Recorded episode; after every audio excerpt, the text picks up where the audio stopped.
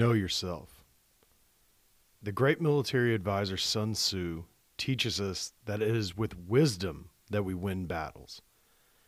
In his 2,500 year old text, The Art of War, he states If you know the enemy and know yourself, you need not fear the result of a hundred battles. If you know yourself but not the enemy, for every victory gained, you will also suffer a defeat. If you know neither the enemy nor yourself, you will succumb in every battle.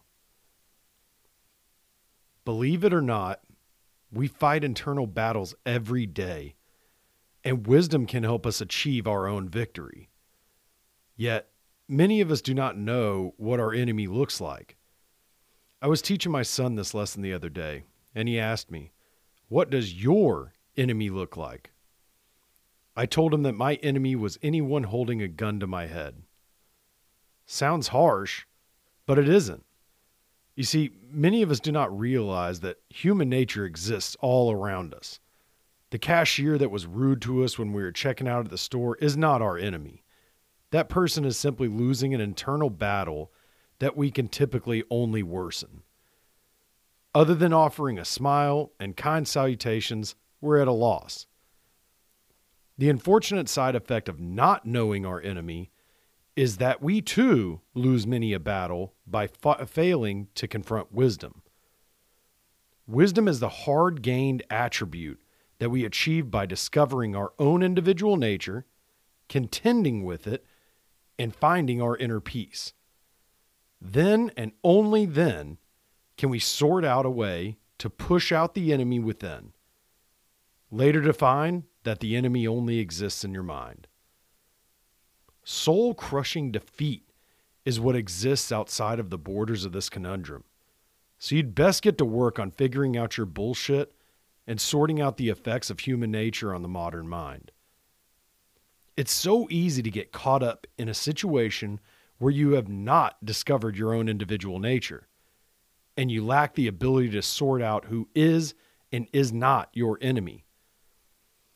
To fall back on the advice of Sun Tzu, you're setting yourself up for an ideological battle where you will fail every time, as have so many who've come before you. So, a good question would be where does one begin in the journey to understand our true selves and finding the wisdom to act in a proper manner? The answer lies in the ability to forgive yourself of your past transgressions and move forward in a proper direction one that eventually lends the ability to consult wisdom in any circumstance. Things change. We must allow growth to occur. This is imperative. The Greek statesman and general, Pericles, gave this advice to his men before engaging in battle with the Peloponnesians. I know the passion that leads people into war does not last when they're actually engaged in it people change their minds with circumstance. But I see I must give nearly the same advice as I gave before, and I insist that if you agree to this as common policy, you support it even if things go badly for us. Otherwise, you've no right to boast of your intelligence if all goes well, since events can turn out as stupidly as people's intentions. And that is why we usually blame chance when things don't turn out as it, as expected. Intent means something.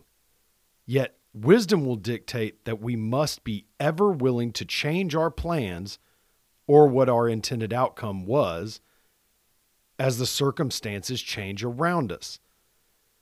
This flexibility is gained by the individual who knows that this is a possibility at the onset of the battle and hence has other plans.